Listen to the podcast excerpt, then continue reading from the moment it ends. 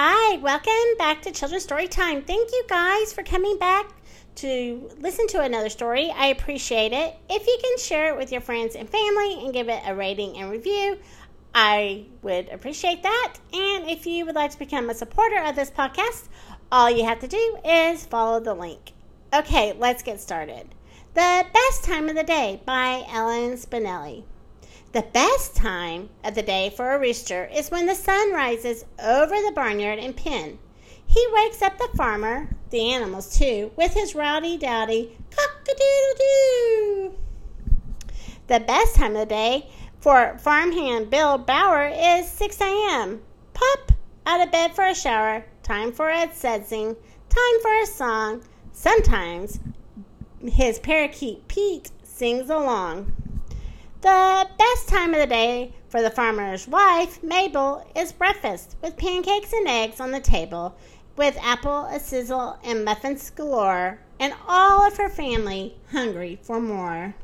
The best time of the day for the marmalade cat is her mid morning nap in an old scarecrow hat.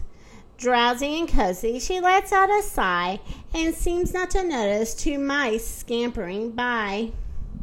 The best time of the day for the farmer's son Joe is recess. The bell rings. He's ready to go. The schoolyard backs up to a cornfield. What fun! Let's play Come and Catch Me. How fast can you run? The best time of the day, declares Farmer Fred, is eating his lunch in the shade of the shed with his dog alongside and a note from his wife. Kisses, XXX, till supper. Ah, this is the life. The best time of the day for the neighbor Lynn Ives is just after lunch when the mail truck arrives with postcards or letters her granddaughter sends or a packet of snapshots from one of her friends. The best time of the day for baby Nicole is 2 p.m. Onto the road for a stroll. Oink oink to the piggies, moo to the cow, wave hi to daddy who's riding his plow. The best time of the day for just sister Star is four when she practices on her guitar. Her music's so lovely and warm, bluesy style. The farmhand Bill stops to listen a while. The best time of the day for Granny McCall is 5 p.m. Why, you ask? That's when Gus comes to call. The two of them sit on the porch, swing together, and chat about chickens and changes in the weather. The best time of the day for Granny's friend Gus is when Mabel says, Stay, have supper with us. There's plenty of cornbread and plenty of stew.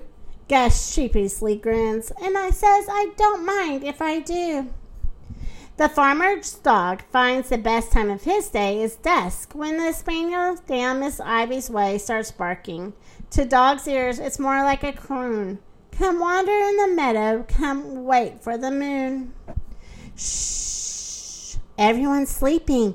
The farm has grown still, and nothing is stirring in starlight until the barn owl wakes to softly take flight.